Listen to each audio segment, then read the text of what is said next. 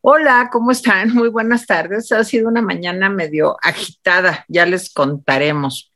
Pero aquí estamos, hemos sobrevivido al 5 de junio y aquí estamos y seguiremos. Y nos da mucho gusto que este 6 de junio del 2022 estén con nosotros aquí en el Rapidín.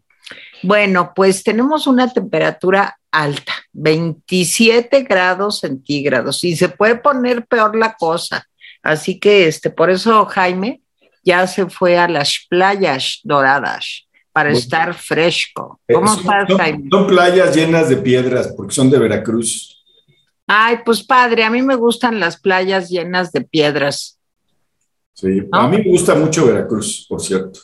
Y ya está aquí con la doctora Mónica Uribe. Mi querida Moni, ¿cómo estás? No, ay no, piedad. Se em, está cortando. Hola. Ay, Moni. Mira, te voy a decir que en lo que entras y vuelves a salir, que le decía yo a Jaime que ha sido, yo tenía tres Zooms, tres, escuchen, antes, antes del Rapidín.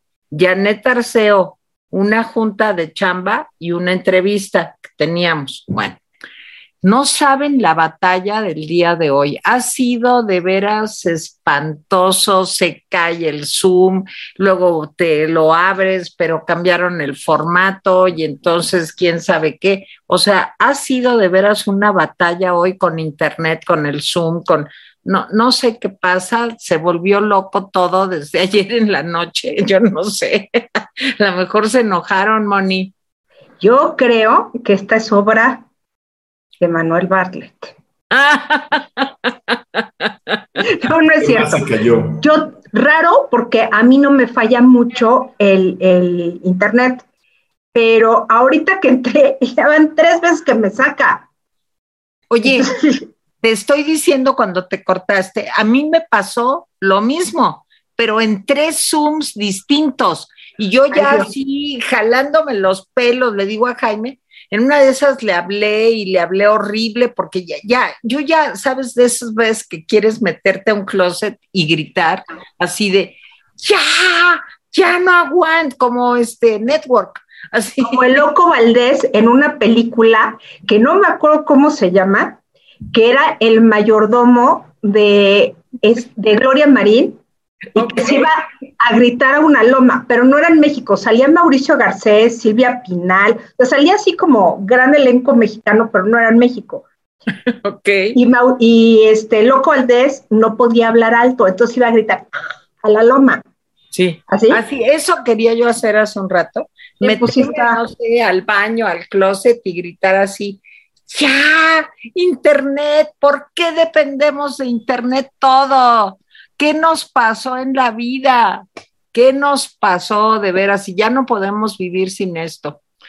Bueno, una vez recuperada la razón y la paciencia, le doy la palabra a Jaime Guerrero para que nos inunde con las buenas noticias. A, ver, primero yo quisiera oír el santoral de hoy. sí, el santoral, Moni. A quien le doy la bienvenida.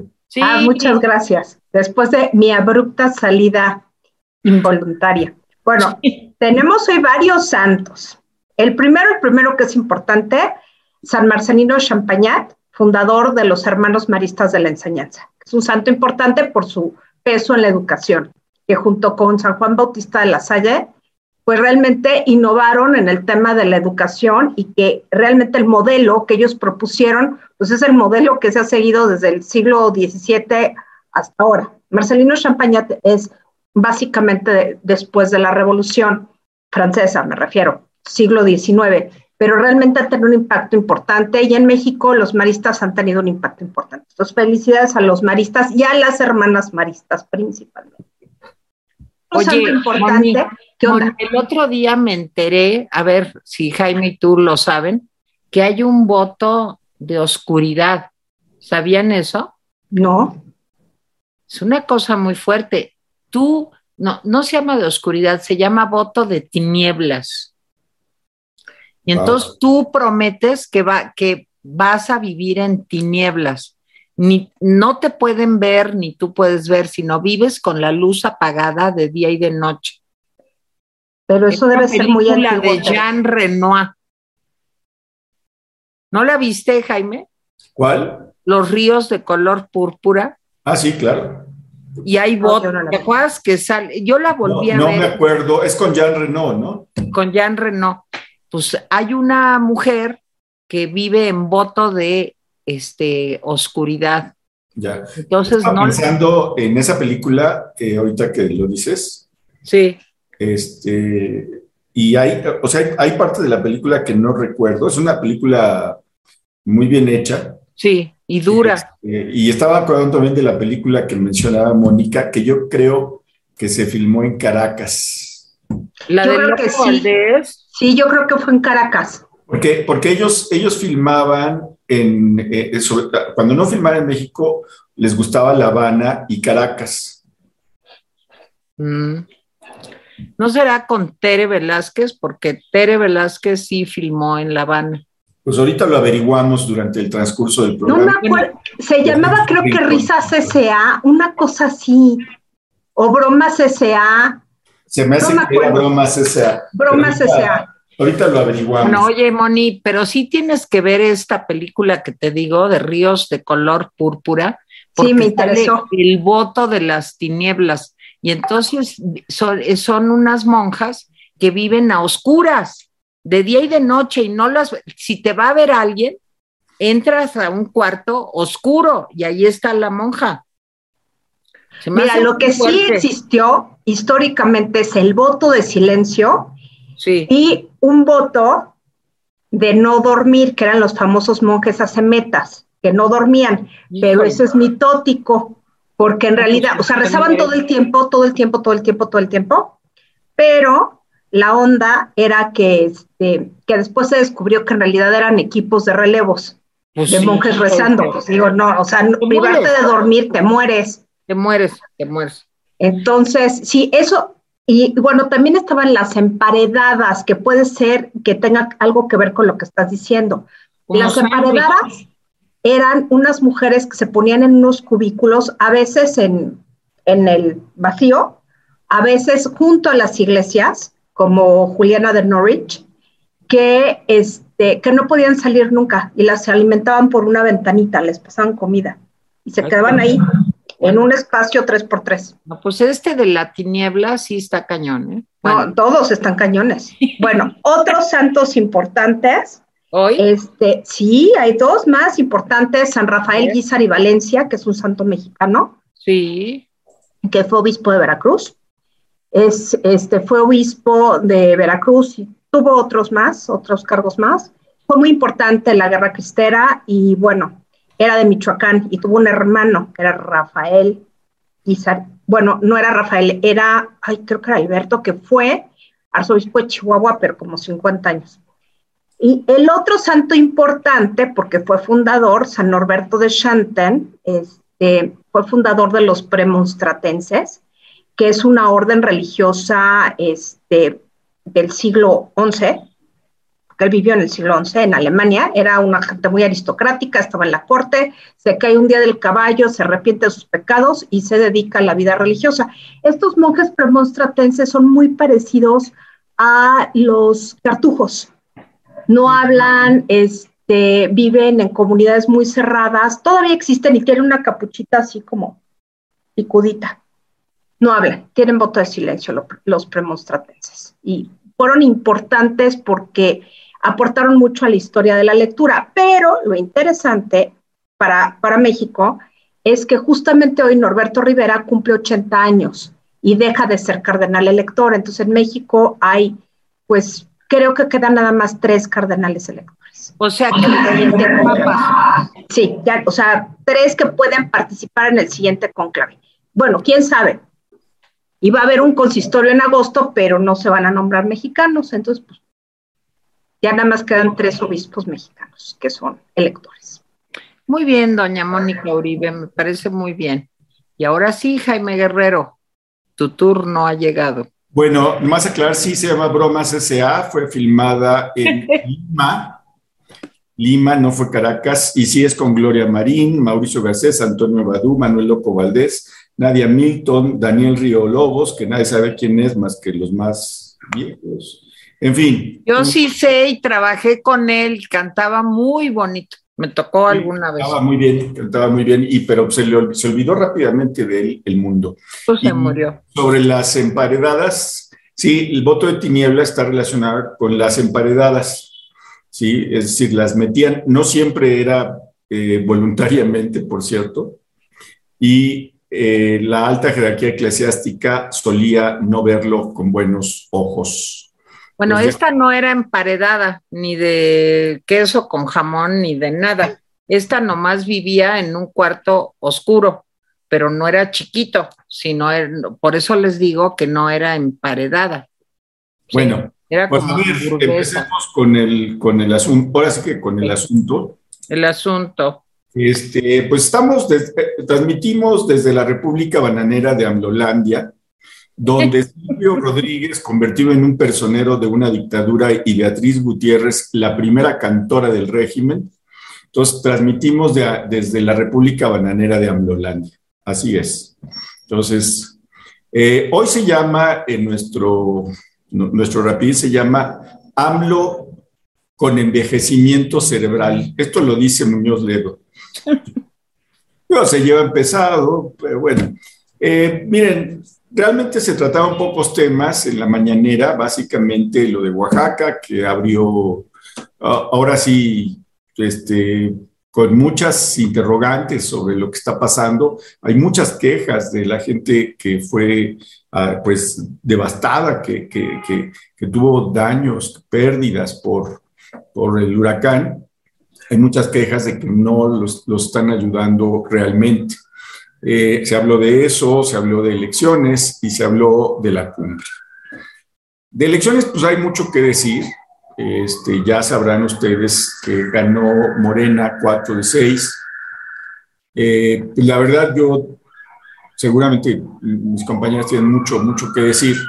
Al presidente le dio mucho gusto, presumió que el asunto había salido, no gracias al INE, por supuesto, o sea, sería demasiado esperar que el presidente le, diera las gracias al INE, no, sino que el pueblo, el pueblo fue el que, el que sacó adelante la, elección. Sí creo que eh, es una, fue una elección eh, con una falta de equidad impresionante como no habíamos visto desde hace muchos años.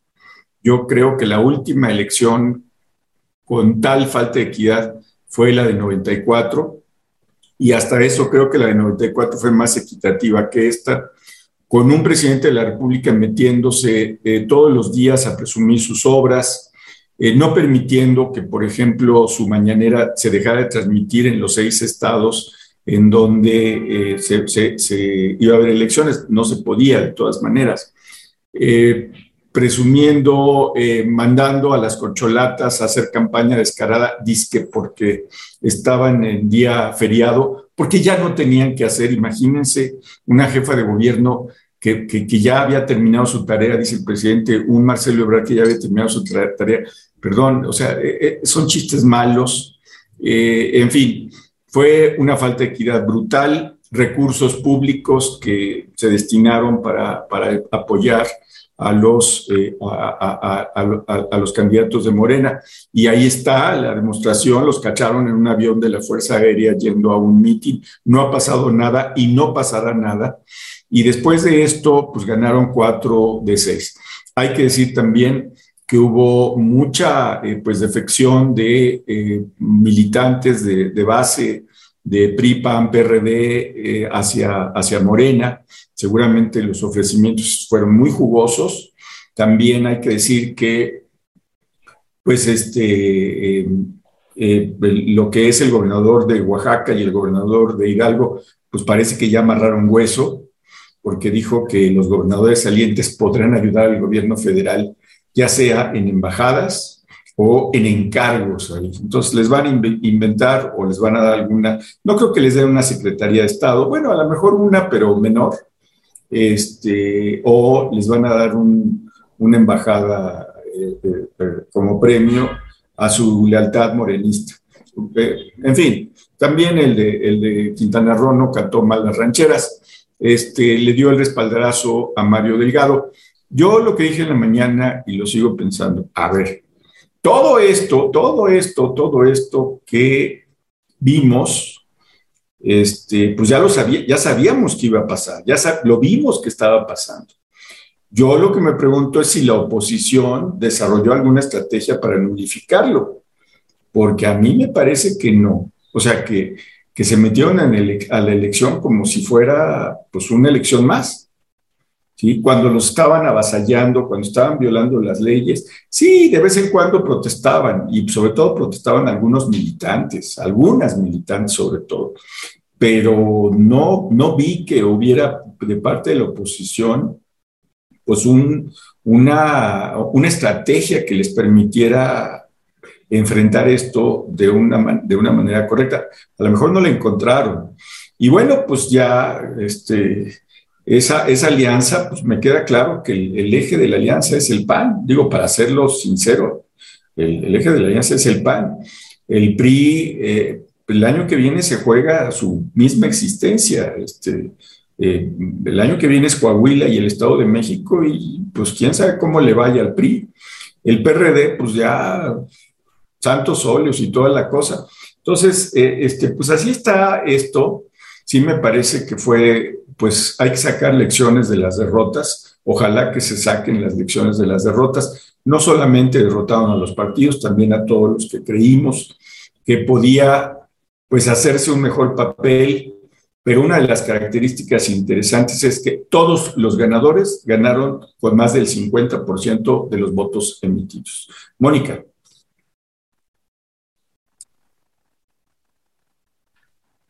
Realmente, eh, la elección de ayer fue una elección teñida de muchos problemas. Todo lo que criticó López Obrador durante cuántos años, desde el 90 hasta 2018, o sea, casi 30 años, lo cometió Morena.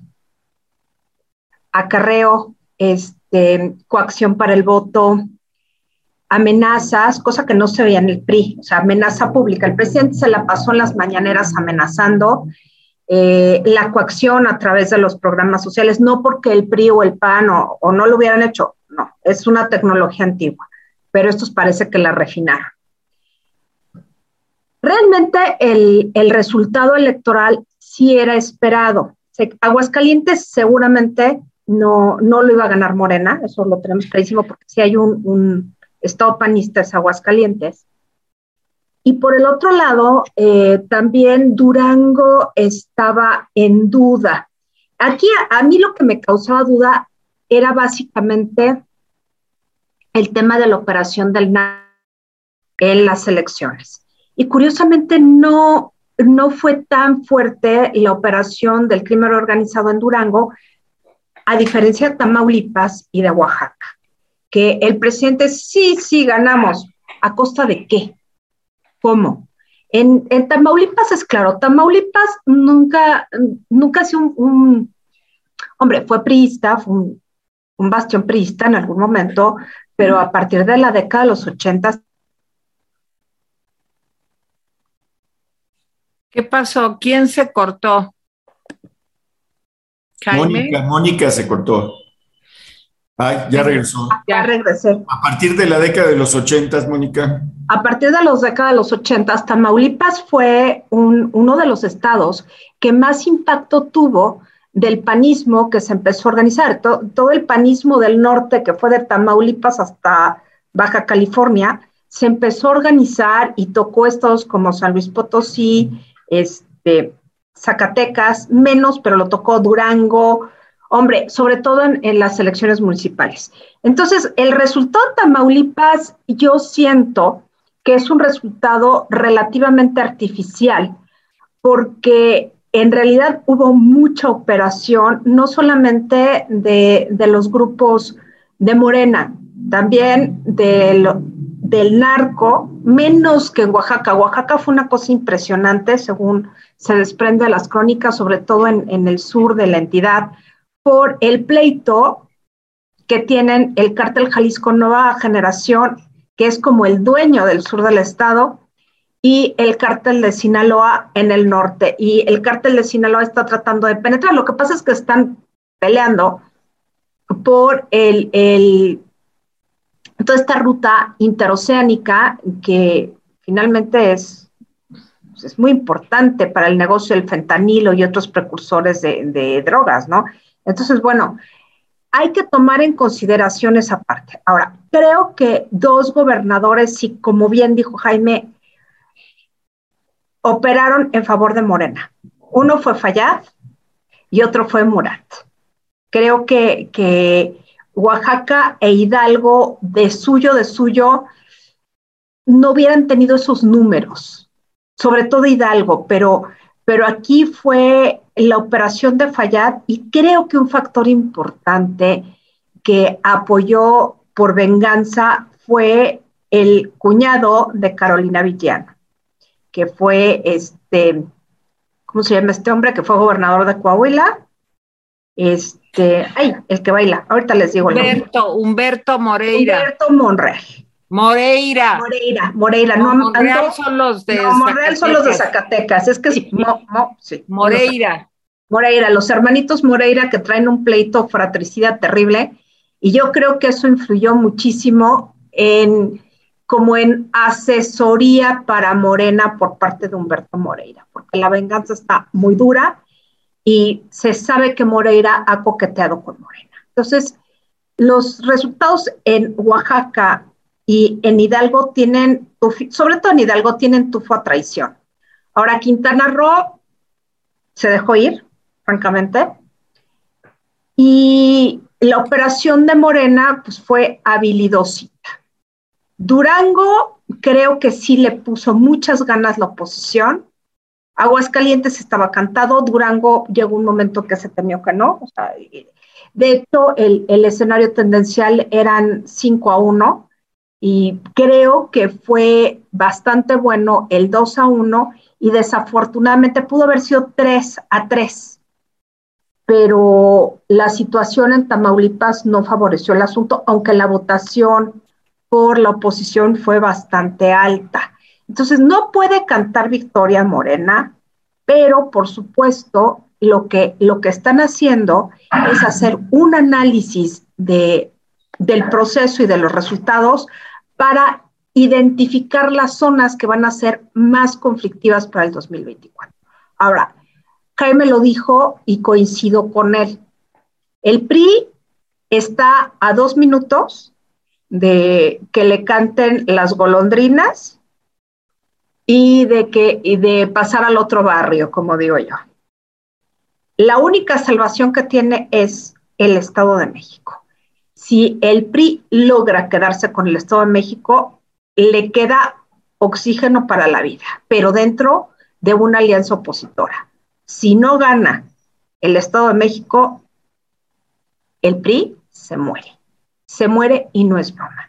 Ahora, ¿hay incentivos para los priistas para pasarse a Morena? Sí, sí los hay.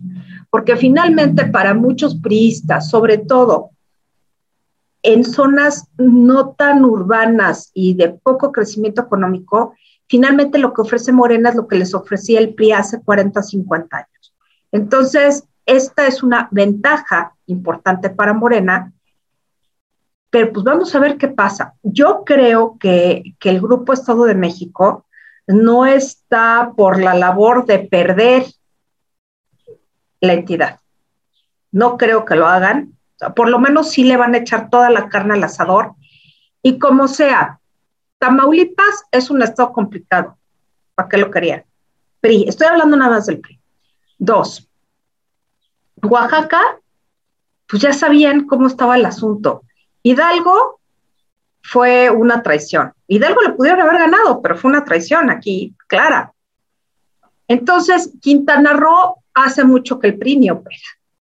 Entonces, creo que para el PRI, en verdad, lo, lo que van a hacer y que esto sí los va a llevar a dos cosas, a sacar al mentado alito de la presidencia, porque sus resultados electorales no solamente han sido magros, han sido catastróficos.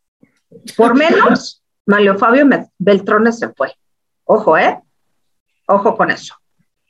Y por el otro lado, este, van a tratar de reconfigurarse para ganar la elección del Estado de México. Y por supuesto, lo van a hacer con, buscando el apoyo del PAN y el apoyo del PRD, lo que queden de las bases, porque sí están conscientes de que Morena ha ido ganando terreno, sobre todo del lado oriente del estado, o sea, del lado de Ecatepec, Texcoco y todo esto, del lado del Valle de Toluca hacia Michoacán, efectivamente ahí es todavía muy fuerte el grupo Atlacomulco.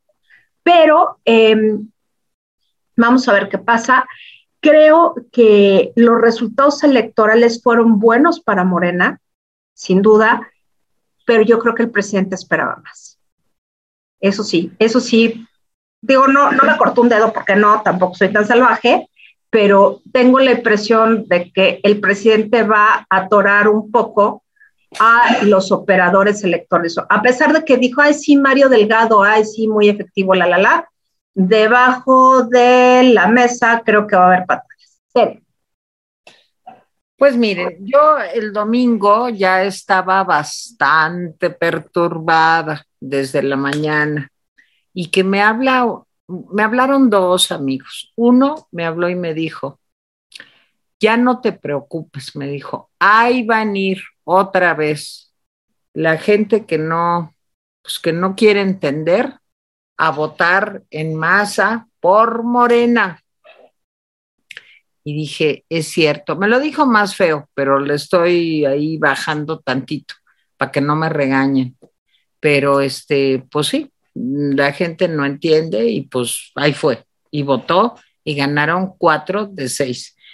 Aunque diga Mónica que Mario Delgado le hace este Fuchis el presidente y lo que ustedes quieran, pero pues ganaron cuatro de seis. Claro, no fueron seis de seis, que podría haber sido también perfectamente, pero cuatro de seis sí. Y luego otro amigo me llamó y me dijo, los pueblos tienen los gobiernos que se merecen. Y esa frase me choca, me choca muchísimo, pero pues es la verdad, es la verdad. Los pueblos tienen los gobiernos que se merecen. Y aquí están cuatro estados de la República más gobernados ahora por Morena.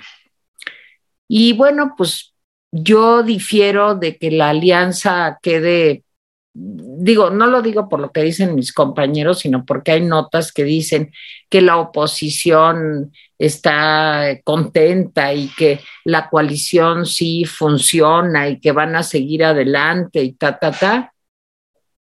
Híjole, pues yo creo que sí. Eh, el señor Alito está bailando en un tucero con alpargatas nuevas, que es lo que te viene siendo, yo creo que lo van a correr.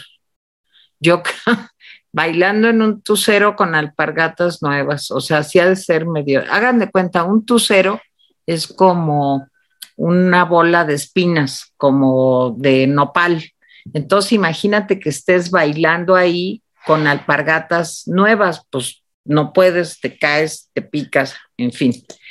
Entonces yo creo que sí se va a ir el señor Alito. Luego, este, creo que el PRD, pues también ya está en las últimas. Y creo que el PAN, pues está también adormilado, quitando a Lili, a Kenia y a Xochitl, pues no se me hace como que tengan los arrestos, la fuerza, eh, en fin, esa poca de gracia y otra cosita que se necesita para poder ganarle a un, eh, pues, eh, enemigo tan formidable como Morena. No, no es que Morena sea el enemigo, es todo lo que trae Morena. A ver, ¿qué trae Morena?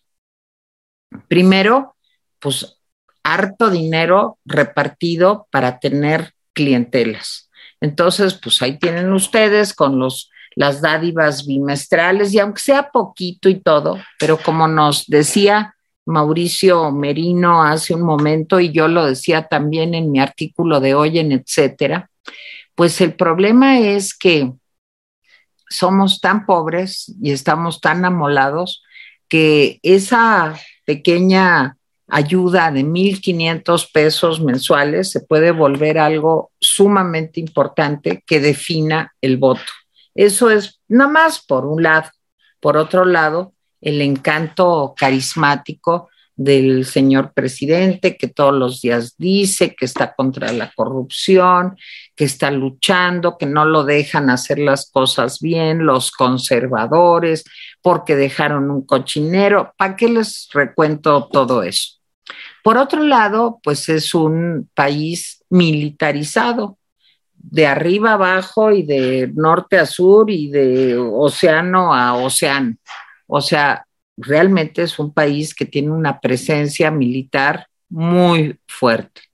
Por otro lado, es un país que al parecer, pues tiene nexos el gobierno con el narco y hay una inseguridad espantosa y la gente vive con miedo, pues porque sabe que no hay quien la defienda y a veces mejor prefieren la protección de los narcos.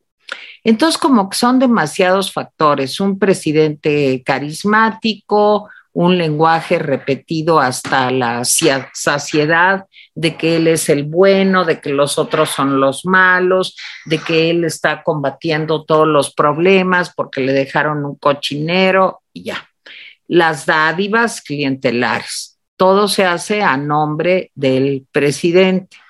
Eh, los militares de arriba abajo, como les decía, y el narco, pues de plácemes.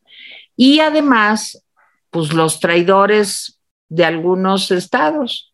Eso que dijo hoy el presidente de que sí, les espera una embajada y tal. Bueno, yo creo que Murat ha de estar suicidado, porque Murat no quería una embajada ni ser secretario. Murat quiere ser una corcholata, sí, señores, así como lo oyen. Y aparte, el papá de Murat, el que ya fue gobernador de Oaxaca, pues ese es todo su anhelo. Y desde que llegó Andrés Manuel, se supo pues que el papá Murat cobijaba a Lito y tenía comal y metate con López Obrador y lo que quería era que su retoño llegara a ser corcholata. Todavía podría pasar, lo veo complicado, pero todavía podría pasar. El señor Fayad, pues sí me parece terrible, terrible. Y me da mucha tristeza, además, pues que haya pasado eso en Hidalgo, no porque no le haya venido bien, pues que ya dejara de tener un solo partido gobernante durante no sé cuántos tantos años, a lo mejor sí, me duele en lo personal por Victoria Rufo, porque me parece que es una señora trabajadora, linda, en fin, y lamento tener que estar hablando esto de su esposo, el señor Fayad, pero realmente, pues tanto a Murat como al señor Fayad, pues se les vio la ambición de ser cónsules, embajadores, corcholatas o lo que sea, con tal de salir de ahí. Desde luego en medio está que Carolina Villano no era la candidata del señor Fayad. Desde luego en medio está, pues que ella es la esposa de Rubén, este, ay, ahora se me olvidó, eh, Moreira, Moreira. Moreira. Y que Humberto Moreira está peleado también a muerte con su hermano y ta, ta, ta. En fin, todo se conjuntó ahí y fue horrible el desenlace. Ya está Hidalgo y Oaxaca. Oaxaca, que por cierto, cada día se saben de más damnificados y de más problemas. Ya nos contaba Miguel González Compeán el viernes de que él mismo, junto con vecinos y otras personas, pues se han dedicado a tratar de atender a localidades cercanas a Puerto Escondido que no les llega ni agua, ni agua para beber, o sea que no tienen ni para comer ni para beber y a nadie le importa nada. Pero bueno, pues así está la cosa. Entonces yo creo que el resultado es amargo, me parece que a lo mejor se acaba la alianza, creo, no le veo mucho futuro, creo que el papel de MC pues fue de lo más desangelado, no logró nada, ni ser la bisagra, ni hacer la diferencia, ni que si se hubieran sumado los votos hubieran ganado. No. O sea, ahí está empantanado en un 7% en algún estado, pero más bien en los otros el 3%. En fin, no, no hizo la diferencia. eh, creo que si no despertamos todos, especialmente los partidos políticos, y se ponen a trabajar desde hoy, nos espera un horizonte en el 24 desolador. Esa es la palabra que yo utilizaría. Y mi siguiente comentario lo voy a dedicar a la cumbre de las Américas, bueno, como ya sabíamos, pues salió como salió. Yo desde el primer día dije que Biden no iba a invitarlos y que no iba a ir López Obrador y que mejor ya le dijeran, bueno, si no vayas y ya. Pero bueno, se hizo todo este rollo para lo que ya sabíamos, que Marcelo ahí está y ahí va y que el señor López Obrador pues hizo su berrinche y no fue, y ya, y todo tenso, ¿verdad? Pero pues así es como le gusta la cosa. Y ya, Jaime. Bueno, este, mira, varias cosas. Primero, Murat eh, será tapón, pero no por cholata, ¿eh? Pues sí. Así de simple. Eh, no solamente juega el dinero, también juega la narrativa, yo sigo insistiendo, la narrativa es muy atractiva para mucha gente. Lo dije, lo dije. Eh, tercero, ¿quién va a correr al hito? Pues que creo, que quedan como cinco militantes ahí en, en, el PRI. Este, el único que podría jugar en las contras es Moreira, y a lo mejor pues no les conviene a ninguno de los dos ensarzarse en, esa, en ese pleito, pero pues quién sabe a veces cuando las cosas están mal eh, se pueden poner peor. Pero bueno, pues lo la pérdida del PRI de Tamaulipas se explica también porque los últimos cuatro o cinco gobernadores priistas están en la cárcel, por cierto, por sus eh, lazos con el, con crimen organizado. Es todo un caso el de, el de Tamaulipas, de veras, todo, todo un caso. Yo creo que va a seguir el bloque, porque si no hay bloque, pues no hay nada. O sea, yo Digo, el único que podría intentar irse solo sería el PAN, pero pues yo creo que no le conviene por imagen, porque el bloque, pues se, ve, ah, mira, es el bloque, aunque realmente la parte fuerte, yo les diría el 80%, pues es, PAN, ¿sí? Sí, en fin. MC, pues no le fue bien, pero no le fue mal. Fíjate que en cinco de las seis eh, elecciones fue la tercera fuerza. No está mal para un partido que fue solo, que muchas veces no tenía pues nada, nada, nada, nada en los, en los estados. Y sí quiero decirte que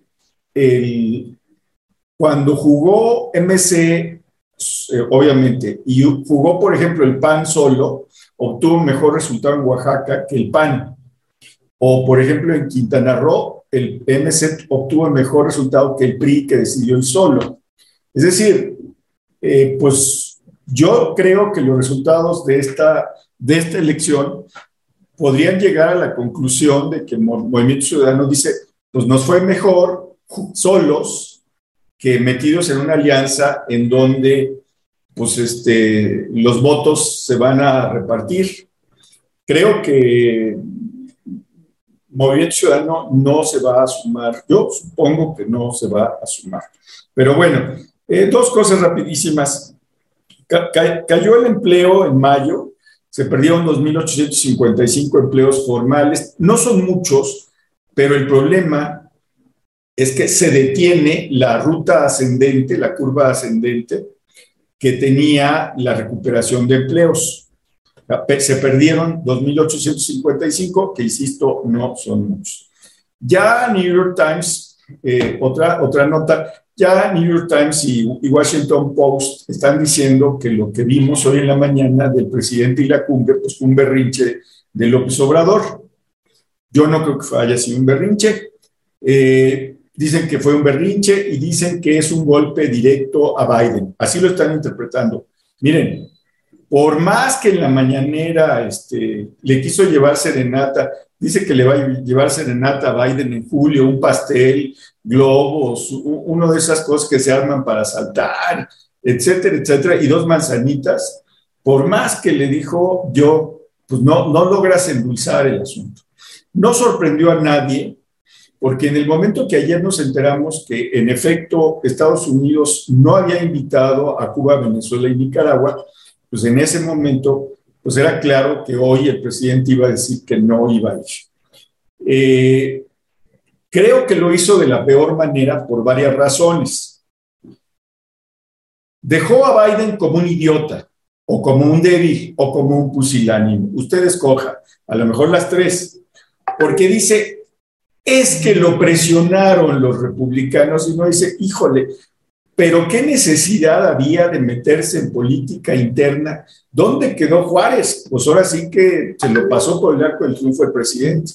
Se metió una y otra y otra vez en política interior de los Estados Unidos de una manera que supuestamente él no hace. Ya le dijeron los colombianos eh, la semana pasada, y Tere escribió un Twitter, eh, a lo mejor ahorita nos lo cuenta, escribió un Twitter sobre eso, pero los colombianos le dijeron, oye López Obrador, ¿con qué derecho te metes en política colombiana? O sea, no te metas, o sea, ahora sí que sean a distancia. Y en el caso de Estados Unidos, pues el presidente se metió, arremetió contra los conservadores inhumanos de, los republicanos y contra el senador eh, Meléndez del Partido Demócrata, porque dice que qué poder tiene y que lo usa para el mal y que la fuerza no lo acompaña y quién sabe qué más andeses por el estilo. Pero aquí lo interesante es que dejó al presidente Biden como un pusilánime. El presidente, como si hubiera querido desde el principio invitar a Cuba, Venezuela y Nicaragua y no se lo hubieran permitido. Perdón, pero a mí me dicen una cosa como estas y la verdad es que yo me enciendo en, en antorcha, porque no se vale que le digas a alguien, pues es que eres tan débil que no pudiste con el asunto. Híjole, es un insulto al presidente Biden. No sé cómo lo vean mis compañeras, pero para mí fue un insulto si yo le digo a alguien, oye, man, pues sí, lo intentaste, pero eres muy, eh, la verdad es que eres muy, débil, muy pequeño, ya ves que esos malosos te lo impidían, me pareció de un mal gusto, incluso no tiene utilidad política esto, o sea, entiendo que a veces eh, el presidente tiene mal gusto con alguna idea de utilidad política, pero haber degradado a Biden no tiene ninguna utilidad política. Me parece que eh, la lectura que están haciendo el Times y el Post eh, es una lectura pos, este, pos brava, ¿sí? Y, bueno, pues los demócratas le hacen mucho caso al Times y al, y al Post. Vamos a ver cómo, cómo le van dijo una y otra vez que le enviaba su amor, este, que le enviaba chocolates, flores, que quería mucho al presidente Biden, que era una buena persona, y cada vez que lo decía era peor, era peor. O sea, le está diciendo que, es un hombre débil. Y finalmente, todo ese rollo de que hay que cambiar el discurso y el discurso tiene que ser humano por los pueblos, oigan, pues vean cómo viven los cubanos, los venezolanos y los nicaragüenses. No están en jauja. Si de veras pensaba en los pueblos, pero no, no está pensando en los pueblos. Ni el gobierno de Nicaragua, ni el de Cuba, ni el de Venezuela representan a sus pueblos. ¿sí? Entonces sí me parece que hoy vimos un presidente, nos decía hace rato Mauricio Merino en una entrevista que saldrá mañana, muy interesante, eh, nos decía Mauricio Merino eh, varias cosas sobre eso. Decía, yo no estoy de acuerdo que el gobierno de López Obrador sea una especie de refrito de los gobiernos priistas de los años 70. Interesante punto de vista porque a lo mejor lo que estamos viendo es, sí, tiene genes priistas, pero lo que estamos viendo pues es un régimen autoritario que va, que vuela para ser dictatorial, ¿sí? En en un sentido que no es ni el del PRI, pero que no tiene, eh, pues digamos, muchas cosas que ver con otros regímenes populistas, autoritarios y dictatoriales. Sí me parece que este asunto del manejo que se le dio hoy fue torpe. Bastaba con que el presidente dijera, señoras y señores, no se invitó a todos, yo no voy, va Marcelo. ¿Para qué sobajar a Biden. Y yo con esto ya termino. Mónica. Coincido con Jaime, creo que, que la estrategia de López Obrador hacia el presidente Biden ha sido errónea de entrada y probablemente hasta la salida. Desde el principio fue bastante eh, clara la postura de López Obrador a favor de, Donald Trump en el proceso electoral norteamericano. Eh, creo que con el pretexto de los paisanos que están en Estados Unidos, pues el López Obrador pretendió meter su cuchara.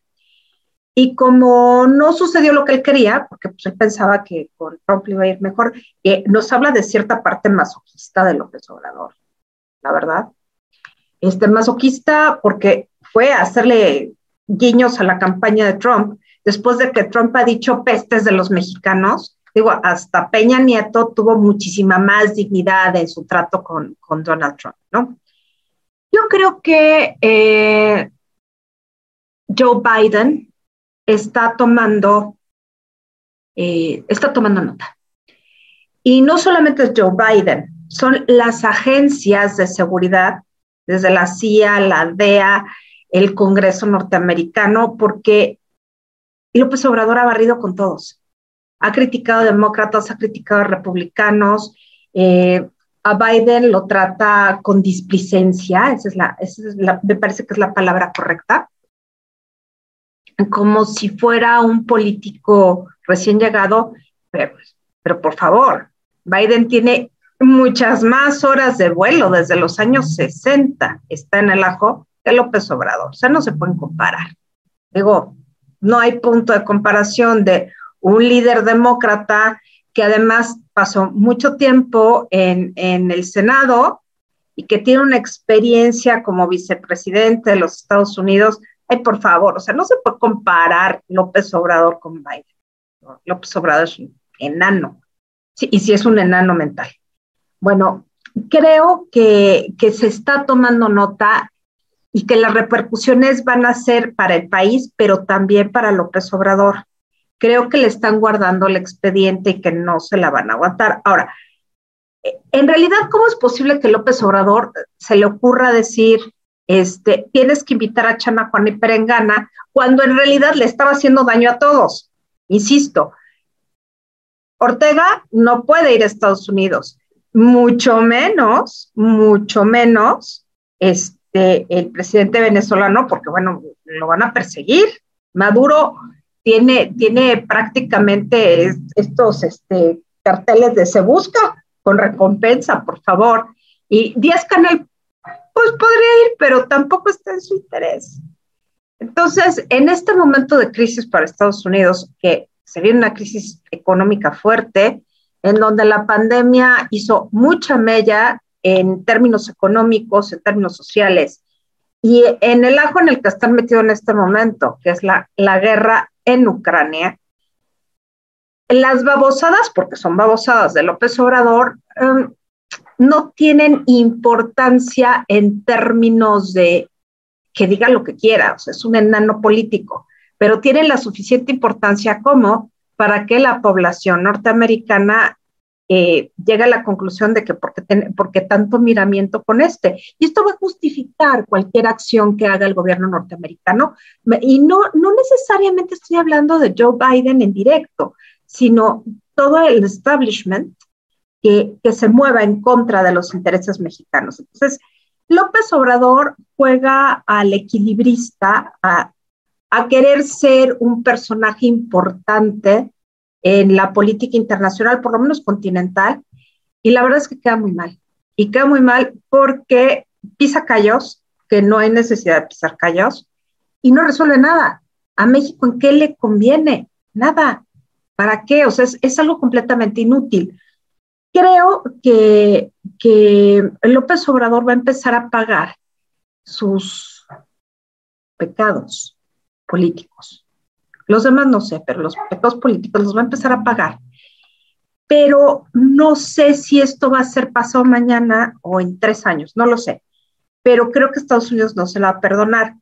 Ahora, hay un tema aquí muy interesante. Yo veo a Marcelo Ebrard ya como corcholata asumida. Es decir, Marcelo Ebrard, si ustedes se fijan en su línea de tiempo en Twitter, ayer puso un tweet con su mujer, con la hondureña, este, festejándole el cumpleaños. Fue el cumpleaños de esta señora, muy guapa se veía, por cierto, con un vestido naranja. y se está moviendo de tal manera que en términos internacionales está empezando a tener un reconocimiento. Entonces, creo que, que López Obrador no va, no va a poder mover las corcholatas como él quiera, sino va a haber un momento en que va, va a tener como mucho constreñimiento para mover a sus corcholatas. Y esto no, no implica, o sea, yo creo que tendencialmente nos vamos a soplar seis años más con Morena, porque veo a la oposición muy calmada, muy, eh, muy tortuguesca, por así decirlo. No sé cómo, cómo le quieran decir, o sea, veo que se mueve poquito y estrictamente lo necesario y no en las mejores condiciones.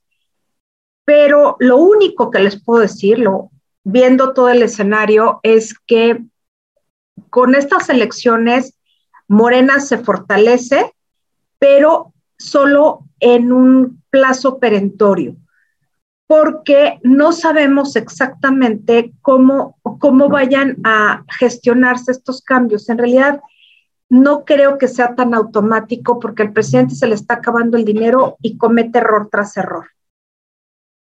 Y en una de esas, en esos errores, pisa otros callos que él no quisiera pisar, que es narcotráfico. Pero sí creo, y esta es la parte con la que quisiera terminar, que eh, Marcelo Ebrard está aprovechando todas estas oportunidades que está dejando vacías. Acuérdense que en política no hay espacio vacío. El espacio vacío siempre lo llena otro, otro actor. Y creo que Marcelo Ebrard es lo que está buscando, que el escenario se le está poniendo muy simpático para Marcelo Ebrard y Marcelo Ebrard tiene nexos con todo. Yo, yo quisiera hacer una pregunta ingenua. Dice el presidente López Obrador que lo que tiene que estar, lo estoy leyendo, ¿eh? lo que tiene que estar en el centro es el pueblo de cualquier país, no los dirigentes y mucho menos aprovecharse de situaciones y de injusticias que llevan a que la gente no tenga ni para lo más indispensable. Es el derecho a la vida el principal de los derechos humanos. ¿Ok? Yo me pregunto, ¿qué es el pueblo para López Obrador? ¿Qué es el pueblo de Cuba? ¿Qué es el pueblo de Venezuela? ¿Y qué es el pueblo de Nicaragua? Porque hasta donde yo entiendo, según esta concepción, pues digamos, arcaica del pueblo y no de la ciudadanía, pues hay un chorro de pueblo en Cuba que no puede decir lo que piensa. Hay un chorro de pueblo en Cuba que no puede votar. Digo, simplemente tiene que votar a fuerzas por un partido porque es el único que existe. Es un pueblo que ni siquiera tiene derecho a expresarse en la calle porque se los llevan presos. Es un pueblo que en buena medida está sujeto a las decisiones de una cúpula de un poder eh, que no permite eh, pues lo que quiere López Obrador, que haya disensos. Todos tienen que estar de acuerdo con ese modo de ver el mundo y ni siquiera hay una manera de salir de este régimen porque llevan 62, ya casi 63 años, pues manejándose como les da la gana y manejando al pueblo, pues como ellos deciden, violando todos sus derechos humanos. El pueblo de Venezuela, pues tampoco está contento. El pueblo de Venezuela está sometido a un narcoestado militarizado hasta los dientes. ¿A qué les suena lo que les estoy diciendo? y, este, y en donde también el pueblo no puede expresarse porque cualquier radiodifusora, estación de televisión, en fin, que no diga exactamente lo que el señor Maduro quiere, pues es expropiada. Expropienla, expropienla. No hay libertad de empresa, no hay libertad de expresión, tampoco hay libertad de, de, libre circulación, como en Cuba también exactamente, y la gente que logra salir de Venezuela sale generando el problemón que hay ya en la frontera de, de Venezuela con Colombia y el problema que existe para más de 6 millones de exiliados venezolanos que viven en otras partes del mundo ganándose la vida como pueden, porque pues la dictadura no permite más que un solo modo de pensar. Y de Nicaragua, ¿qué les puedo decir? Ayer lo decía Jaime o anteayer, ya no me acuerdo, en medio de tanto programa que hacemos, eh, cuando si tú quieres ser eh, opositor al dictador Ortega, pues simplemente, ah, tú quieres ser presidente o candidata o lo que sea, ah, pues al bote. Y ahí los tienen el bote a todos porque él tiene que ser el único candidato. Ese es el pueblo que defiende Andrés Manuel López Obrador. Eso es lo que dice que el pueblo tiene que estar por encima de todo. ¿De qué pueblo habla? Del pueblo afín nada más a los dictadores. El otro no es pueblo el otro no tiene derechos, el otro no, no tiene ni por qué existir.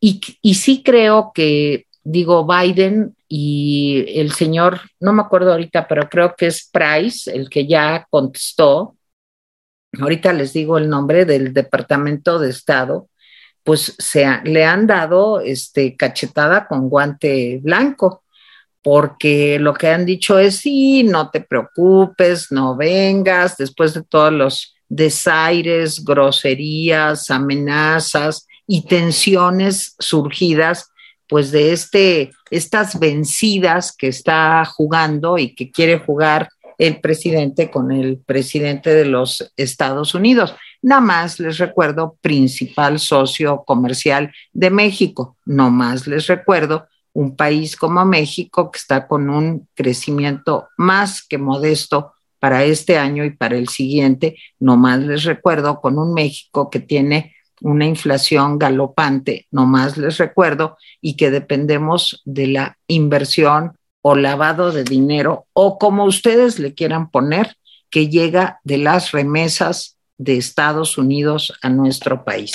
Pero no importa nada de eso, él lo que quiere es jugar vencidas con Biden y que vean que él es el defensor de los dictadores del mundo.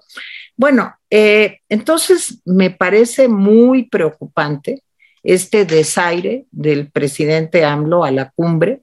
Dice, y voy a visitar a Biden en julio, pues a ver si lo reciben. Claro, son capaces, porque son políticos eh, profesionales, pues este, de decirle que sí, que vaya y hablar con él y ahí darle el avión para, como dice Mónica, tenérsela bien guardadita. Eh, creo que ya conseguí el nombre, el señor es Price, eh, eh, es el secretario, subsecretario ahorita de la administración de Biden, del Departamento de Estado, perdón, no es subsecretario, es vocero del Departamento de Estado, Ned Price, que dijo pues que el gobierno de Estados Unidos va a seguir trabajando con México y que si no va, pues que lo entienden, ajá, ajá, te entendemos, te entendemos, y que ahí lo verán después y seguirán platicando con Marcelo Ebrard.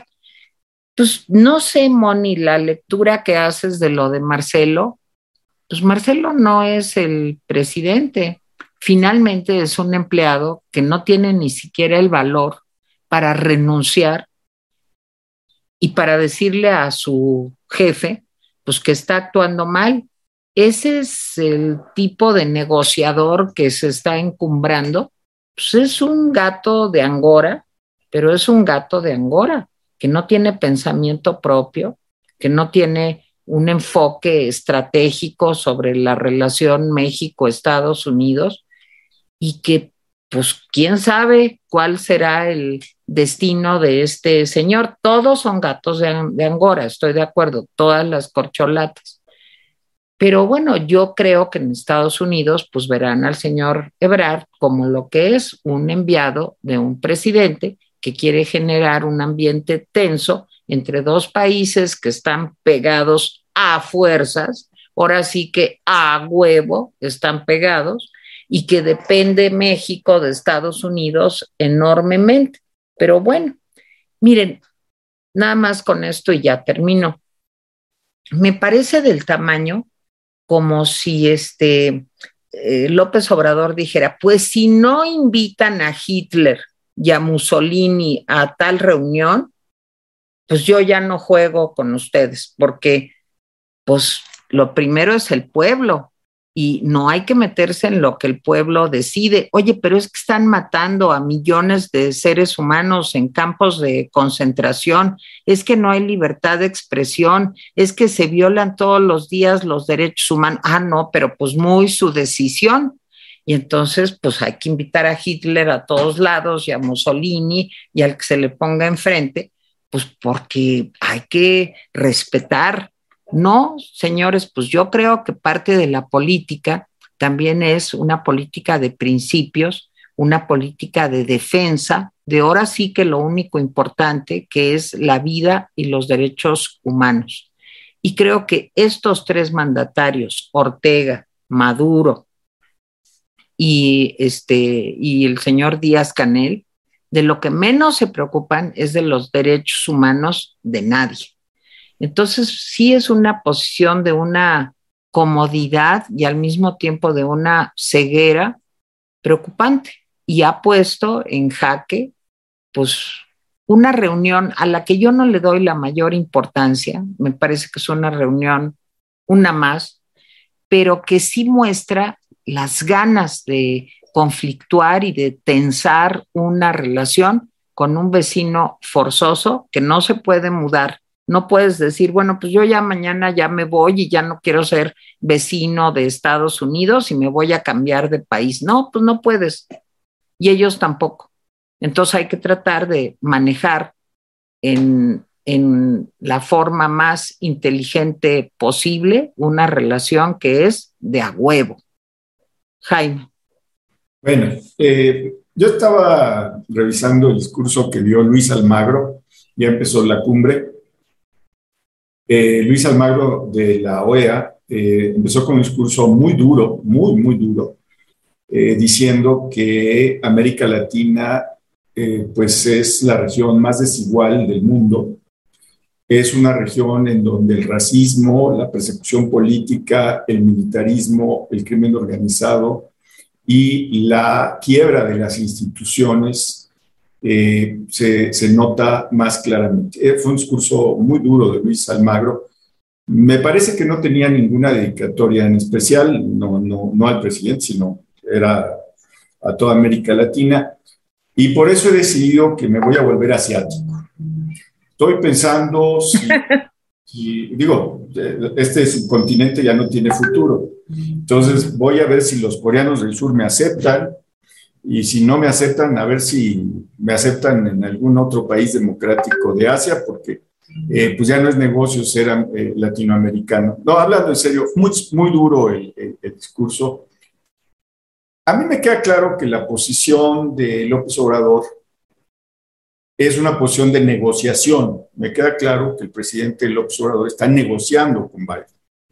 ¿sí?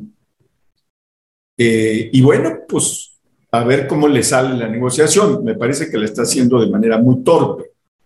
Eh, creo que está tratando de negociar pues, eh, una, pues, una mejor posición de México, pero creo que lo hace en un mal momento y con malas cartas. Es decir, en este juego me parece que las cartas no son mal momento porque, como decía Mónica, se viene una recesión muy probablemente en Estados Unidos y eso puede ser motivo para que México sufra pues, una caída económica muy fuerte.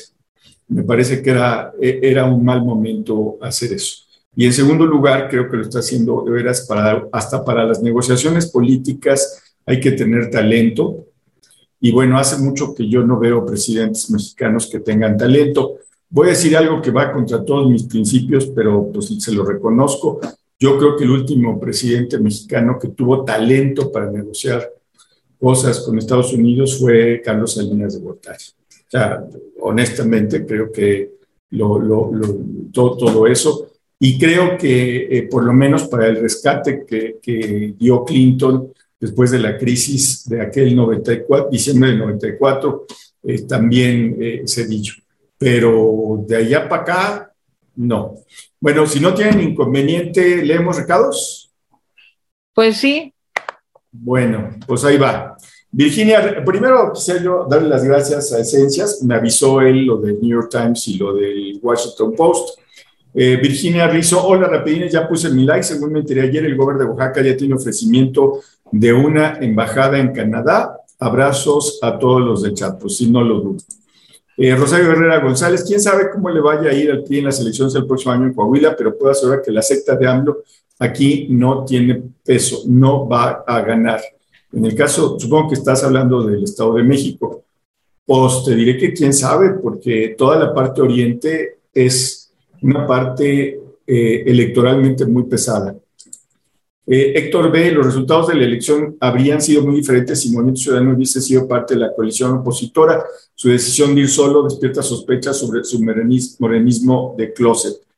Pues déjame decirte, Héctor, que si tú le sumas todos los resultados, todos los resultados que tuvo Movimiento Ciudadano a los del bloque, las cosas no hubieran cambiado. No. No, o sea, no, no hubieran cambiado. ¿Por qué? Pues mira, es que todos los candidatos ganadores, pues ganaron con más del 50%. Algunos de los ganadores duplicaron a, su segundo lugar y algunos hasta lo triplicaron. Entonces, pues agregar 3%, 4%, 5%, no hubiera hecho la diferencia, ni para los del bloque que ganaron, Aguascalientes y Durango, ni para los que perdieron, ¿no? O sea, no, no es este, eso no hubiese sido una diferencia importante. Eh, Roblete Kennels, buenas tardes, soy opositor a Morena, pero cada vez se adueña del país. Ustedes son culpables por sus comentarios de ataque a ese partido, entiendan que lo único que hacen es victimizarlo. Pues no creo que se victimice. No, no yo tampoco creo. Sí. No, para nada. AMLO no va, no, digo, no tenemos la fuerza como para victimizarlo. ¿eh? Gerardo, AMLO no va a la cumbre de las Américas porque lo puede atrapar la DEA como al expresidente de Honduras, puede abrazar criminales y dictadores sin problemas. que va a ir en julio a llevarle serenata a Biden, ¿no? Yo no creo que en julio, sí. En julio va a ir y, y no creo que vaya a estar nada padre esa reunión, ¿eh? Yo creo que va a ser muy tensa. Ahora, una, un detalle es pues eh, se le inventó López Obrador porque no, él lo aclaró. Dice, no sé cómo está la agenda de Biden. Oye, pues perdón, pero yo también ya decidí que voy a ver a Biden en agosto, Mónica. Y sí. sí, no vamos, vamos. Y le vamos a caer a la oficina oval a ver si nos invita un tecito, ¿no? Así es. Claro. Digo, que, que, alguien diga, ¿saben que lo voy a ir a ver en julio? Oye, espérate tantito. Después del desaire y todavía que salga con esas, dices a ver, en tu casa, ¿qué te educaron o te dijeron? Algo, algo de saber estar. Lo que tiene López Obrador, que a mí realmente me parece apabullante, es que no sabe estar, es patán. Sí, yo, yo no sé si, si lo va a ver en, julio, pero no está acordada la cita. ¿eh? No, y aparte. Mande. Price, el vocero del Departamento de Estado, no hizo ninguna mención hoy en eso. No. O sea, Dijo, ajá, sí, seguiremos platicando, sí, sí, sí, sí, no, no vengas, no vengas. Vamos a seguir platicando, pero en ningún momento dijo en julio nos vamos a ver, va a haber un encuentro. Yo lo dudo, ¿eh? Yo creo que hay una estrategia de Estados Unidos de bajar el nivel de interlocución, que con López Obrador ya Biden dice, Ay, yo como para qué veo este, Kamala Harris de decir lo mismo, el secretario de Estado lo mismo y, va a terminar nada más con, con el bueno de Salazar. yo no creo eso. Yo creo que para Estados Unidos eh, no hay mucho, de dónde hacerse para eh, evitar una, un, diálogo con México. No hay mucho con México, pero no necesariamente López Obrador. Es, es, lo que yo pienso. O sea, que finalmente van a tratar de darle la vuelta lo más que puedan. No hay manera de evitar López Obrador porque el asunto de la migración tiene a, Biden también muy preocupado. Entonces, no hay manera de, de, enfriar la digamos. Y en segundo lugar, está todo el asunto de la economía, o sea, toda la fabricación de piezas, materiales, eh, que se hace en México para llevar a los Estados Unidos. Eh, o sea, es que es absurdo porque están entrelazadas las dos economías, las dos sociedades. Entonces, Estados Unidos no puede decir, ay, pues tiene la llave, no, o sea, eh, y, no, no va por ahí. pero sí le van a hacer desaires.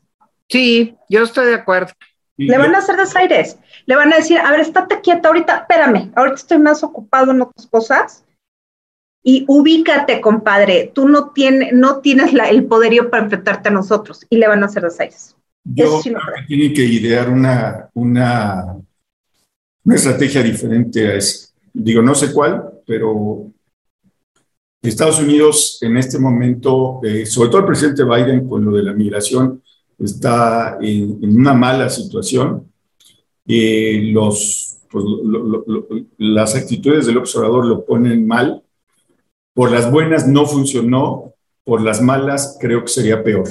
Entonces, no, o sea, por las malas, el observador se va a correr a la izquierda y eso le puede meter más problemas a, a Biden.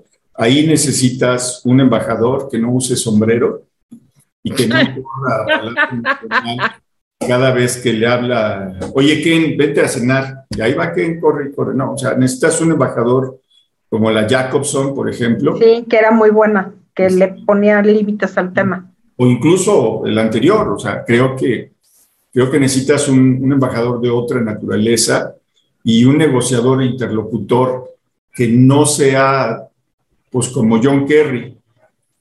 Yo no, no sé, sea, en fin, pero sí le tiene que encontrar eh, eh, el hilo. Yo creo que Trump le tomó la medida muy rápido. sí. sí, hay que reconocerle a Trump esa parte, ¿eh? sí, sí, se la tomó y lo tenía cual gato y no de angora. Y él no, él no se anduvo con eso, le dijo, o paras a estos o te, o te pongo el 20% de este, aranceles. Y eso pues enfrió totalmente. El problema es que eh, pues ninguna de las dos estrategias, bueno, la estrategia de la suavidad de, Biden, de la no funciona. No, no funciona. Van a tener que asumir un rol tipo Trump, pero en otro discurso, en otro tono. Oigan, yo, yo quisiera hacer una aclaración, porque de veras ya, este, miren, yo no soy de movimiento ciudadano. Yo fui candidata externa de Movimiento Ciudadano. No estoy afiliada a ese partido. No soy de Movimiento Ciudadano. Fui candidata externa, insisto, externa de ese partido. Entonces, cuando quieran darles recados a Movimiento Ciudadano, mándenselos a los militantes y cúpulas de Movimiento Ciudadano. Digo, a mí pues, me pueden contar del partido que quieran y pues qué bueno, pero yo no soy de ahí, sí, no soy. Marta Treviño dice, en Cancún piensan que es el mejor presidente que ha habido y que está combatiendo la corrupción. ¿Cómo ven? Mónica, no lo dudo, Mónica Ramírez, Teddy, fabuloso equipo, yo también lo sigo a diario, los tres tiempos, en el Rincón de la Orfandad y ahora en sus redacciones. Eloisa Jacob, que en los estados donde gobierna actualmente Morena, voten de nuevo por ellos. Pues este, yo supongo que en Veracruz lo van a pensar, pero los demás no sé, no sé. yo creo que... Porque, porque, por ejemplo, eh, el caso de Baja California, Jaime, Jaime eh, Bonilla fue, yo creo que de los peores gobernadores, eh, a lo mejor solo superado por ese, pues, por ese talento que es Cuauhtémoc Blanco. Exacto. pero fue de los peores gobernadores y sin embargo votaron por Moreno. Entonces, pues esto es una lección también para las oposiciones. ¿eh? También es una, el discurso no está llegando a, la gente porque no, no están viendo que hay crítica hacia el pasado y, alternativas. ¿eh? Es algo no, o sea, no se puede hacer una opción solo criticando al presidente. Eso es lo que le estoy diciendo. Puedes criticarlo diez mil veces, pero si tú no dices, oigan, no queremos regresar a lo de antes, corrupción, impunidad, etcétera, que también hay ahorita, pero digamos de otra forma, tienes que ofrecerles una alternativa y me parece que ahí, pues no, no, no, veo. Elis, eh, bueno, a ver, Maribel Pinal, el grupo Atlacomulco ya no es como antes, cuidado, me vale que se muere el PRI, si se pierde el Estado de México, ahora sí a hacer maletas. Pues no te vas a poder venir conmigo, Maribel. Yo estoy pensando de veras hacerme coreano del sur ¿sí? Este, voy a pedir eh, a lo mejor este, japonés, no sé, algún país democrático de allá. Eh, María Leticia Vélez Rivero, mi hermano vive en Anginoso y dijeron que ya sabían que era del narco. Eh, Juanita Pompa, Citere y MC de aliado de Morena, viéndolo así, ¿a dónde iremos? Eh, Carmen Plasencia, otra cosa que tiene Morena es violar todas las leyes. Sí, Luis Fuente, perdón, pero la alianza ganó dos estados cuando se pronosticaba que no ganarían, ganarían nada. Ganó Morena gracias al narco en los cuatro estados. No, yo creo que ya se sabía que Aguascalientes iba a ser para, para el bloque. Sí, sí, eso era claro. La duda fue... Era Durango. Durango, pero pues afortunadamente la sacaron. Eh, hubo un momento en que nuestra esperanza estuvo en Tamaulipas porque se iba cerrando la, la brecha, pero al final pues no, no sucedió. Eh, yo no dudo, leí yo la columna de Raimundo Riva Palacio y, y, yo estuve revisando la prensa en varios estados y les voy a decir, yo no estoy seguro que en estas elecciones el narco haya tenido una presencia como dice Riva Palacio. ¿sí? Porque me parece que lo que quiere el narco es llegar a acuerdos con las presidencias municipales, es decir, a nivel tierra a tierra. En fin, yo sí leí a Raimundo y leí otras opiniones y, y sí, no, no creo que... Eh, eh, yo no vi, por ejemplo, alguna denuncia de algún candidato del bloque de que lo habían coaccionado, a lo mejor me la perdí, pero no. Yo creo que ahí está el narco, por supuesto, y me parece que el narco está llegando a la conclusión que es mejor que gane Morena, pero mm, ayer en los cuatro estados, a lo mejor Tamaulipas, eso sí lo puedo creer. Oaxaca sí, eso sí es muy claro. Creo que los conflictos que había no se deben, pero bueno, pues no sé. Yo creo que sí, Oaxaca, es mucho más claro el tema de Oaxaca, el narco, precisamente por el, el, corredor transoceánico que en Tamaulipas. En Tamaulipas yo creo que confluyeron varios factores. Bueno. Oye, Jaime, no sé si tienes por ahí el agradecimiento a Larisa Rubio, que nos apoyó. Mm, ah, ah, seguramente sí, déjame ver. Muchas gracias. Guido Martínez, Tere, nosotros como ciudadanos debemos obligar a los partidos que actúen, exacto, y no esperar que ellos lo hagan. Estos tiempos ya pasaron, nosotros somos muy poderosos y ya lo vimos en la votación de la ley. Chío Martínez, de la reforma eléctrica. Guadalupe, con todo respeto, el autoritario Obrador no tiene nada de carismático. Su retórica y él mismo están desgastados. Lo único que hace es repartir dádivas miserables, pero ya no hay dinero. Karim de Alba, gracias, nos donó Karim. Educación, veníamos de 70 más años de pico en educación pública en franca decadencia. Los siguientes 18 no fueron mejores. Ahora tenemos un ciudadano ignorante y perigüeño, imposible reeducar ya. Tampoco te voy a llevar a Corea del Sur. Fernando Ortiz, es lógico que sea la tercera fuerza porque los demás partidos fueron en coalición. MC no le fue nada bien, señor Jaime, con todo respeto. No, hubo elecciones en donde el PRI no jugó con el bloque y hubo elecciones donde el PAN no jugó con el bloque. Así es. Fíjense, no, no, miren, por ejemplo, en Oaxaca el PAN no jugó con el bloque. O sea, no. Sí, y en Quintana Roo el PRI no jugó con el bloque, o sea, no, no, no fueron en todos lados este, juntitos. Juntos. Y sí, el Movimiento Ciudadano fue la tercera fuerza en todos lados, menos en una elección, que, que fue la cuarta, después de, misteriosamente, del PANAL. ¿Sí? De, digo, de ser local. no es bueno pelearnos o discutir entre nosotros, esta comunidad debe permanecer fuerte, es cierto que no coincidimos en todo, pero no por eso enojarnos, ¿cierto? No, no, no hay que... No, no nos enojamos. Discutir sí, enojarse Ana María Gordillo, perdón Jaime, amo, insulta y trato de humillar a quien no se lee por su lado, la verdad. Yo no considero que lo haya hecho quedar mal, el que queda mal es AMLO, es diminuto, como dice Fernández de Ceballos pues a lo mejor tiene razón Ana María, pero la prensa gringa no está tomando bien los desplantes del observador hacia abajo. No. Eh, digo, Rosenoni 11, estoy feliz de que López no vaya a la cumbre, solo nos avergüenza. Pero hay una parte real en eso. Exacto. O sea, sí, sí es como muy, muy, ¿cómo podríamos decirlo? Ay, como muy falto de, gracia, de saber estar, de diplomacia. Se llama educación. Sí, se llama educación. Educación de casa. Exacto. Saberlo con las uñas largas, el traje que le queda guango, acá la, corbata con el, el nudo cucho. Canta la mujer una canción de Silvio. Ay, no. Les voy a contar algo que me dio mucha risa. Estaba yo viendo el Rapidín y aquí estaba la señora que me ayuda, Rebe, y empecé a oír, dije, ese es el necio. Dije, ¿es Silvio? Yo me quedé pensando eso y me dijo, Rebe, ¿quién canta? Le déjame ver.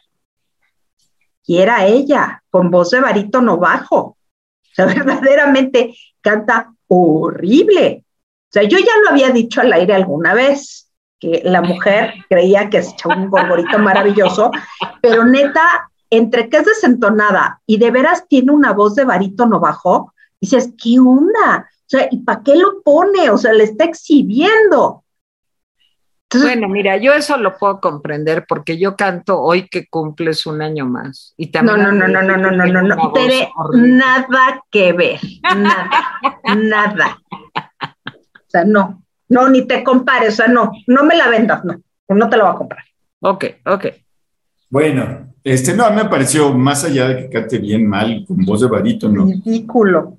A mí lo que me pareció un espectáculo de República Bananera. O sea, de verdad, me pareció eh, pues impropio que en un, se supone que en un evento donde el presidente está informando, pues le parece ese tipo de shows. Entiendo que a mucha gente le encanta, eh, pero bueno, pues ahora sí que con su pan se lo coman. Yo, yo, a mí me gusta Silvio, el Silvio de los setentas. Híjole, a mí no. Pero creo que Silvio pues, se ha vuelto, a diferencia de Pablo Milanés, por ejemplo, que está un poco más distanciado, este, se ha vuelto pues, un personero del, del régimen. Es diputado, ¿no, Silvio? Del Congreso Perpetuo. No me acuerdo. Según yo, sí es diputado y sí tienen un involucramiento político a favor del régimen, lo cual dices, ay, mejor carta. Rosenone 11, voy a leer a Rosenone otra vez porque fui abruptamente interrumpido. Estoy feliz de que López no vaya a la cumbre, solo nos avergüenza y qué pena con Y Ebrard conseguirá nada para Centroamérica, Biden debería regresar a los mojados y dar un escarmiento pues quién sabe si Ebrard conseguirá, porque ya hay un pacto para dar apoyo a los centroamericanos. O sea, ya hay una palabra empeñada, que lo vayan a dar es otra cosa. Este, Carmina Nicolau nos donó, gracias Carmina. Eh, Rommel Andrade, nomás te recuerdo que cuando PRI gobernaba el país entero era mejor. Eso aplica a manera también siguiendo la misma lógica. Pues no sé si era, este, si es pregunta o afirmación, creo que es pregunta. Les recuerdo cuando PRI gobernaba el país entero era mejor. Angélica Ramos Méndez, aviso parroquial, ya hice adicto a mi esposa al rapidín. Angélica, muchas gracias. Qué bueno que hiciste este aviso parroquial. Sigue adoctrinando a la gente. Exacto. Vamos a tener pronto los siervos del rapidín. Ay Dios, severo. Sí, Vamos a empezar. ¿Usted quiere ser un siervo del Rapidín? No, no, mejor panteras del Rapidín. Manuel Por eso, por eso nos va mal, Jaime, porque no entiendes. Se trata de ser los siervos del Rapidín. Manuel H. Monsiváis, ¿quién les entiende? Se dice que dos más dos no son cuatro en política. Si hubiera sumado MC, sería muy probable que la percepción del votante habría cambiado. Es posible, en fin, MC es una lacra.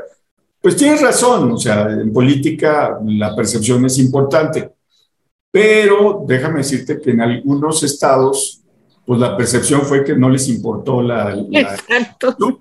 Pues, o sea, con MC o sin MC. En fin, no, no lo sabemos. ¿para qué me pongo a, O sea, lo único que sé es que, de acuerdo a los datos duros, es decir, los resultados del PREP, por más que le hubiera sumado incluso el doble de lo que obtuvo MC, sí, no gana. No hubieran alcanzado a derrotar en muchos estados a Morena. Y si estamos pensando, o sea, aquí hay un dato muy fuerte. El bloque tiene una opción, sí, o tiene muchas. Si el bloque se empeña en pegar, en, en perder el tiempo pegándole MC, se va a desgastar. O sea, de veras, el, contrincante no es MC. El contrincante es Morena y sus aliados. Ese es el contrincante. Sí, sí, sí. Así, así lo veo yo. Sí. Carlos Rodríguez, BI, eh, BT Rapidines. Señor Jaime, pérdidas sin pérdidas. Si se perdieron más de 2.500 empleos, esa es una realidad. ¿Por qué siempre tratas de justificar al bulto López? Podría decir, ¿por qué? ¿Por qué? No, a ver, hay más de, 20 millones de personas inscritas al Seguro Social. Que se pierdan 2.500 empleos no es un, no es un tema, eh, digamos, eh, preocupante, pero sí interrumpe lo que yo decía, la curva ascendente que presumía López Obrador.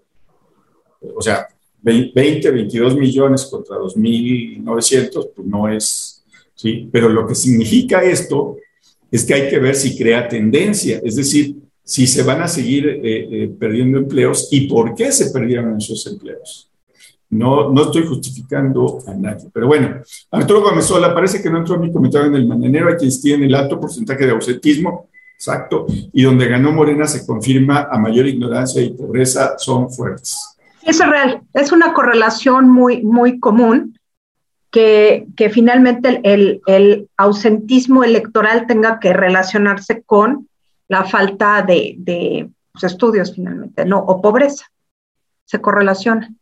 Ofelia Piñajal, yo difiero completamente de tu apreciación de López. Yo no lo veo tamaños para hacerle costillas a Biden. Para mí López es como una chinche que como tal con un manotazo hasta ahí llega. Si vieran que las chinches son persistentes, híjole, no, digo, comparar a alguien con una chinche no es menor, ¿eh? porque las chinches son de lo peor. No, les voy a decir la verdad, es que no me hagan caso a mí, o sea, vean lo que escribió el Washington Post y el New York Times. Pues sí. O sea, a mí... sí les voy a decir una cosa, hay algo peor, hay algo peor que la chinche que es la chinche hocicona. No sé si ustedes tienen el gusto de conocer a ese espécimen, pero se trata de la chinche hocicona. Y entonces cuando la chinche es hocicona, pues da más lata. Ahí se los dejo. Bueno, y por último, gracias a Larisa eh, que nos donó y que nos manda saludos a todos. A ver. Ya, pues, no hagamos corajes. Saludos desde Coyoacán, Nesa, Azcapotzalco, Francia, Alemania, Texas, Los Ángeles, Suecia, Colombia, Mérida, Hermosillo, Estado de México, Oaxaca y Coatza. Este, no, no estamos haciendo coraje, no están de acuerdo conmigo, está bien. No. yo no, yo no estoy diciendo de eso. Yo digo que no hagan corajes de todo lo que pasó ayer. Eso es lo que digo, que no hagan corajes. Pues así es la vida, así es la cosa. Por eso yo decía, o sea, la oposición sabía que iba a jugar así Moreno. Sí, sí, era cantado. Era fórmula para, para neutralizarlo? Pues a mí me pareció que no. A mí también. Están dormidos, lentos, este, Hay una palabra, lerdos. Lerdos, lerdos, y no detectada. Están lentos, están mensos, están dormidos, están temerosos, por otro lado, están listos para venderse, o sea, pues, ¿qué hacemos? Así es la cosa, pero pues no tiene remedio. Bueno, nos vemos a las nueve de la noche con un tema. No, espérame, lean mi artículo en etcétera. Léanlo, léanlo. Léanlo, por favor, está muy bueno, se llama Ganador el INE, Perdedor México. Y ahí se los dejo también para que lo vean. Lo voy a grabar al ratito. Bueno, eh, lo va a grabar en un long play. Exacto. sí, ya es lo que queda. Gracias, Mónica, gracias. Gracias, doña mañana. Muchas gracias, besitos. A ver, Jaime, ¿y en la noche qué? Por eso va a ser un tema sorpresa. ¿No será la cumbre, acaso? Pues vamos a ver si la cumbre da. El discurso de Almagro fue un discurso interesante y de veras, después de oír todo lo que es América Latina. Sí, dices, ay, nanita. Fue, es que desde que yo recuerde, y seguramente Mónica como estudiosa de las ciencias sociales lo, sabe, es el subcontinente que promete pero nunca llega, ¿no? No, sí, claro.